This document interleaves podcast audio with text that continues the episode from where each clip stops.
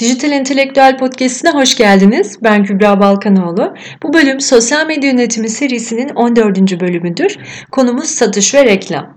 Bu bölümde Facebook'ta satış yapmak yasal mıdır? Facebook'ta satış nasıl yapılır? Satış artırma yolları nelerdir? Reklam nasıl verilir? Reklam maliyetleri nasıl düşürülür? Konularında bilgiler paylaşacağım. Öncelikle Facebook'ta satış yapmak yasal mıdır? Bununla başlayalım. Facebook üzerinden satış yapmak, Instagram'dan satış yapmak ya da offline bir mağazanızdan satış yapmakla aynıdır. Vergilendirme, vergi ödemeleri ve hukuki açıdan aynı gereklilikleri içeriyor. Yani ticari bir kimliğiniz, daha doğrusu bir şirketiniz olması gerekir. Eğer ticari bir kimliğiniz yoksa önce bir şirket kurmanız gerekecek. Böylece artık vergi mükellefi olmuş oluyorsunuz. Bu şekilde satış faaliyetlerinde bulunabilirsiniz. Örneğin, minimum maliyetli bir şahıs şirketi kurabilirsiniz ya da tabii ortaklı bir limited şirketi ya da anonim şirketi de kurabilirsiniz. Şirket türleri arasında vergi oranları farkları gibi bazı farklılıklar olabiliyor. Hangi şirket türünü kurmak istediğinizi araştırabilirsiniz. Minimum maliyetli şirket açmak için şahıs şirketi önerilebilir. Facebook ya da Instagram'da satış yapmak için şirket kurmanız dışında herhangi bir ticari engel bulunmuyor. Bu koşullarda yasaldır ama bilinmesi gereken de birkaç konu var. Konunun bütünlük kazanması için başlıklar halinde ilerleyeceğim. Öncelikle Facebook'ta satış nasıl yapılır? Facebook biliyorsunuz sosyal bir iletişim ağıdır. Türkiye'de şu anda bu kanalda doğrudan satış yapılamıyor. Facebook'ta ürün ve hizmetlerinizi tanıtabilirsiniz ve satış yapabileceğiniz potansiyel yeni müşterilerinize ulaşma fırsatları bulabilirsiniz. Bu arada Türkiye'de diye bir vurgulama yaptım. Bunu hemen bir parantez açarak açıklamak istiyorum. Amerika'da Facebook'ta kredi kartı bilgileri girerek satış yapma işlemleri var ama Türkiye'de Facebook'ta şu anda bu şekilde işlem yapamıyorsunuz. Ancak şöyle yapabilirsiniz. Türkiye'de Facebook sayfanızda bir mağaza açarak orada ürünleri sergileyebiliyorsunuz ve ürünleri satın almak isteyen kişiler o ürünleri tıkladığında o ürünlerin satışını yaptığınız e-ticaret sitenize yönlendirme yapabiliyorsunuz ve satış işlemini e-ticaret sitenizde gerçekleştiriyorsunuz. Yani bir e-ticaret siteniz olması gerekiyor ve Facebook sayfanızdan sitenize yönlendirme yapmanız gerekir. Bu parantezi kapatıyorum şimdilik. İleride tekrar bu konuya geleceğim. Neden Facebook'ta direkt satış yapamıyorsunuz? Çünkü Türkiye prosedürlerinde satış için gerekli olan müşteri bilgileri, kargo, teslimat, faturalama gibi kayıtları tutabilme ve ödeme alabileceğiniz bir post sistemi Facebook'ta bulunmuyor. Facebook'u satışlarınızı artırmak için bir araç olarak kullanabilirsiniz. Kısacası üç maddede Facebook'ta satış işlemi yapabilmeniz için yapmanız gerekenler: bir Satış yapabilmeniz için vergi mükellefi olmanız, yani bir şirket kurmanız gerekir. iki Ürünlerinizi satışa sunduğunuz, müşteri bilgilerini kayıt alabileceğiniz ve ödemeyi tahsil edebileceğiniz ödeme sistemi olan, yani bir e-ticaret siteniz olması gerekir. Üçüncüsü de Facebook'ta normal bir profil sayfası değil, bir Facebook işletme sayfası olması gerekir ve buradan e-ticaret sitenize yönlendirme yapmanız gerekiyor. Facebook işletme hesabına nasıl geçildiğini podcast'in dokuzuncu bölümünde anlatmıştım. İhtiyacınız olursa dinleyebilirsiniz.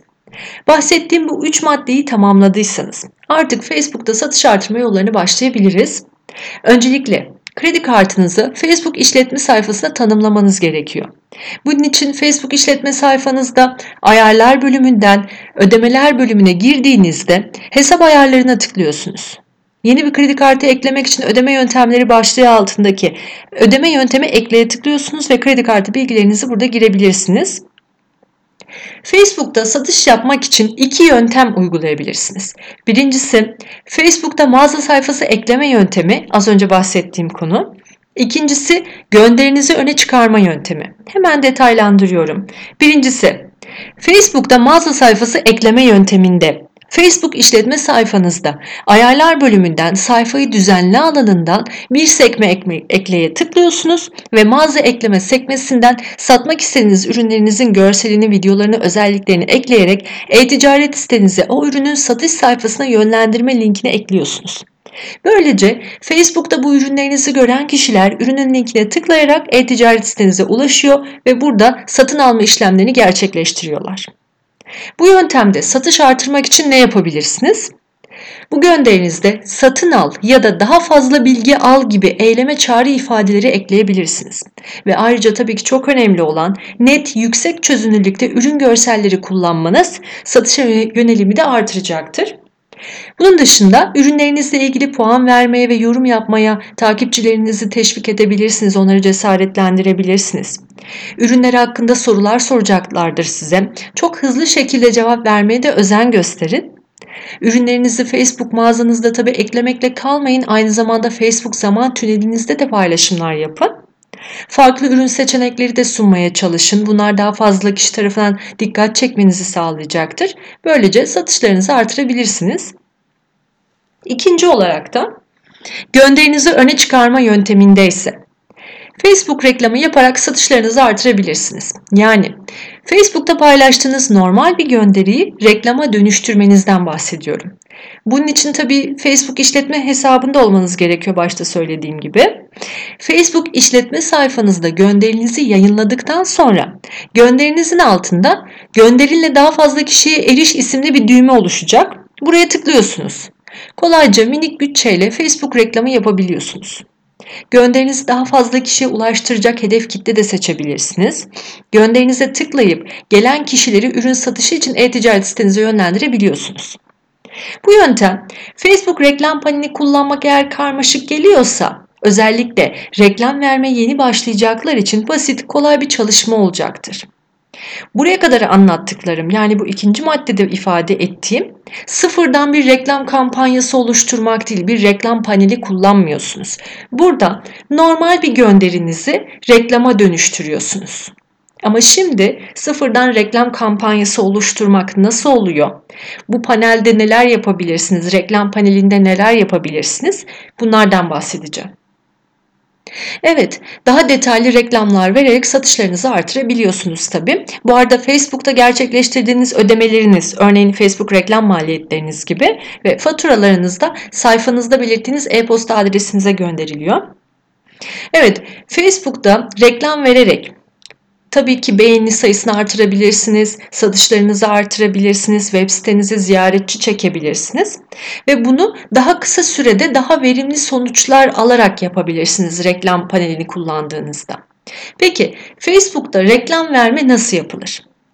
Bunun için Facebook reklam yöneticisi, yani Facebook Business Manager ki yeni ismiyle Facebook Ads Manager sitesi üzerinden reklam verebilirsiniz ve reklamlarınızı yönetebilirsiniz. Bu panelin linki facebook nokta com Ads Manager şeklinde açıklama bölümüne linkini bırakacağım. Reklam yöneticisi paneli, yani Business Manager ekranından neler yapabilirsiniz?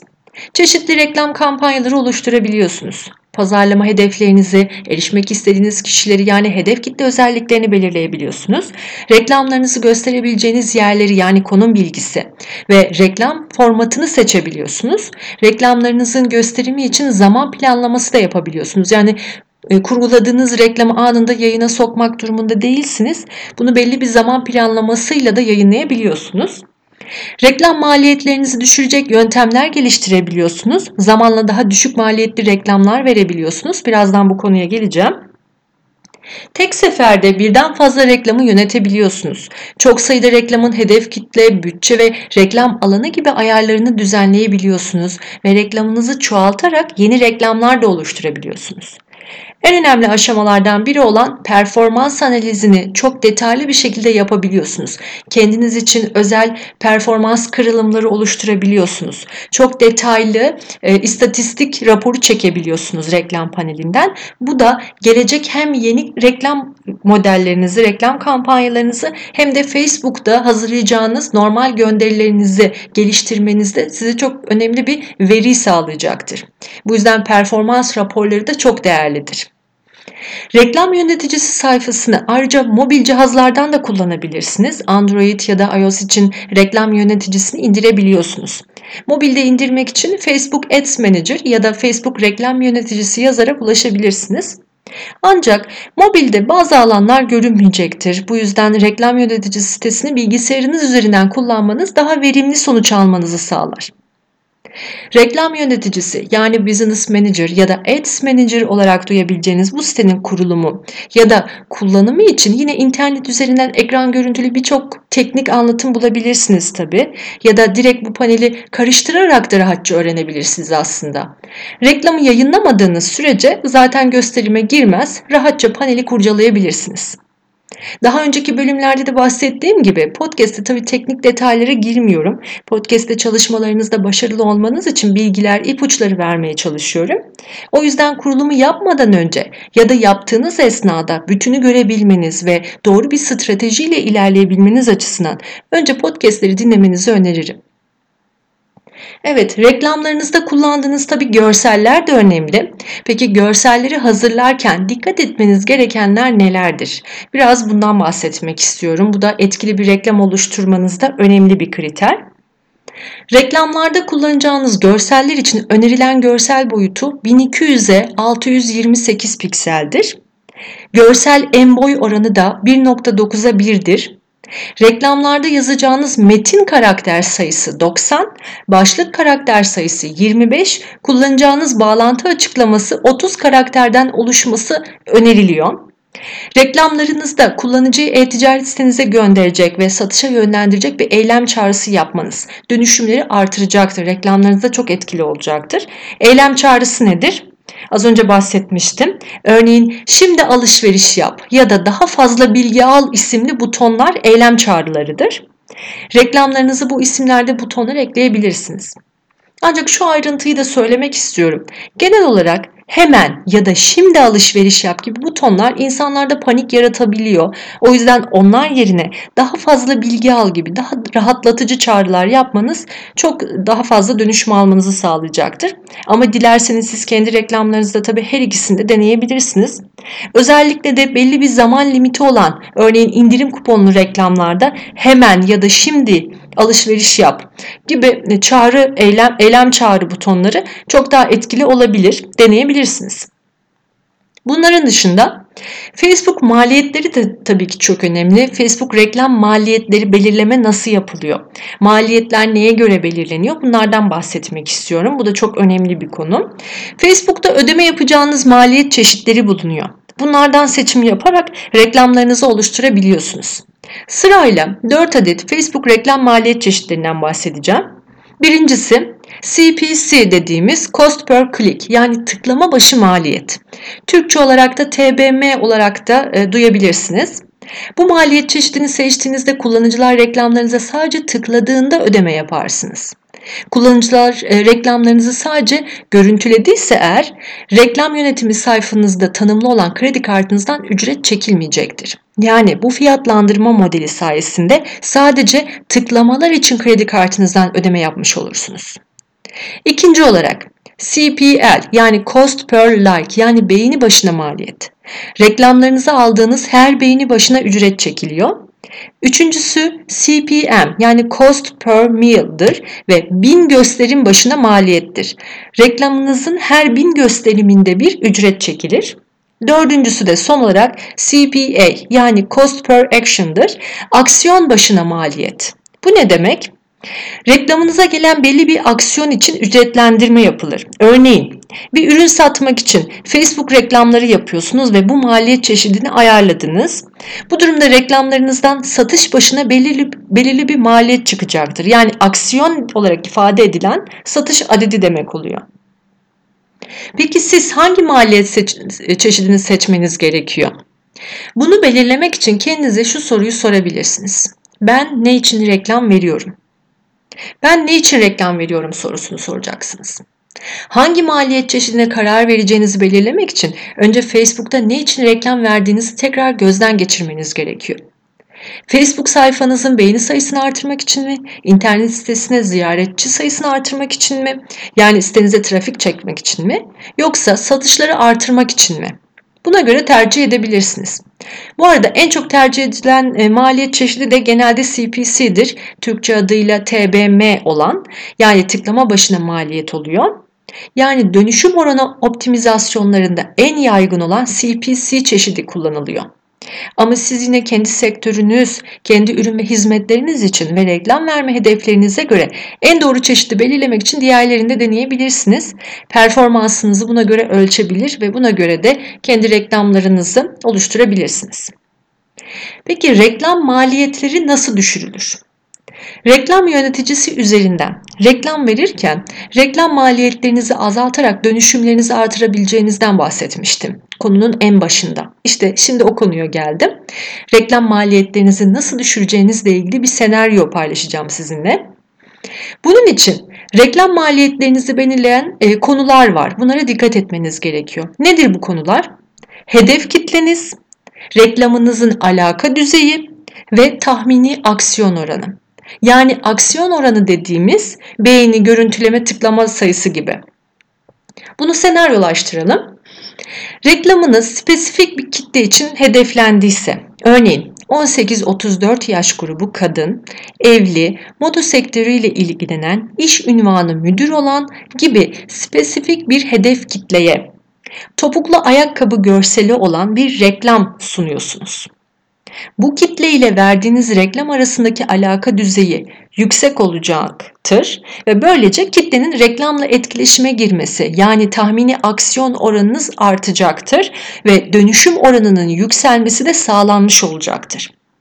Dönüşüm oranının yükselmesi reklam maliyetlerinizi de düşürür. Çünkü zaten reklamı gören herkes bu reklamla ilgilendiği için artık Facebook'a o reklam için çok para ödemenize gerek kalmaz. Yani bu mantık.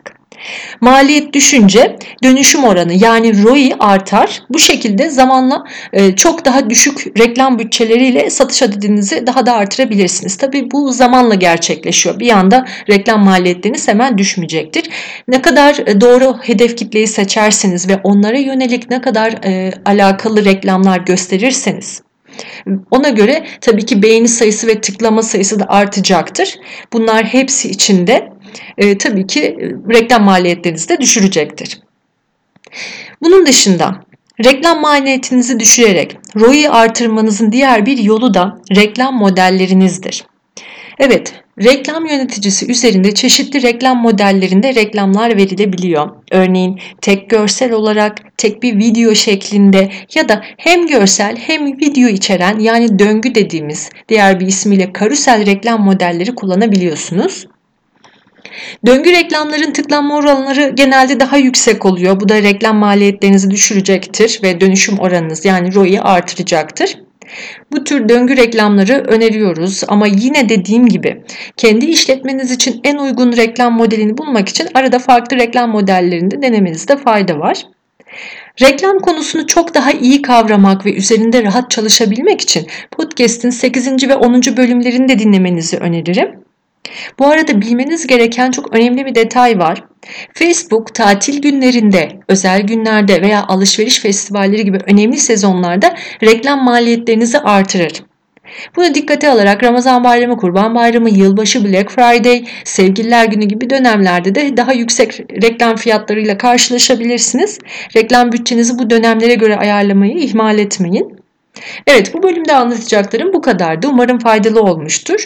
Bu tür içerikler hakkında daha fazla bilgiye ihtiyaç duyarsanız woopodcast nokta com sitesinin blog sayfasını ya da diğer podcastlerini dinleyebilirsiniz. Aralarda zaten konuyla bağlantılı hangi podcastleri de dinlemeniz gerektiğini paylaşıyorum. Podcast'in tüm erişim kanallarını açıklama bölümünde bulabilirsiniz. Ayrıca woopodcast nokta com sitesinin forum sayfasına merak ettiğiniz konularda başlık açabilirsiniz. Hem yayınla ilgili hem içerik akışı ile ilgili daha faydalı olabileceğini düşündüğünüz öneriler varsa yorumlarda iletirseniz çok memnun olurum. Kendinize iyi bakın. Sevgilerimle hoşça kalın.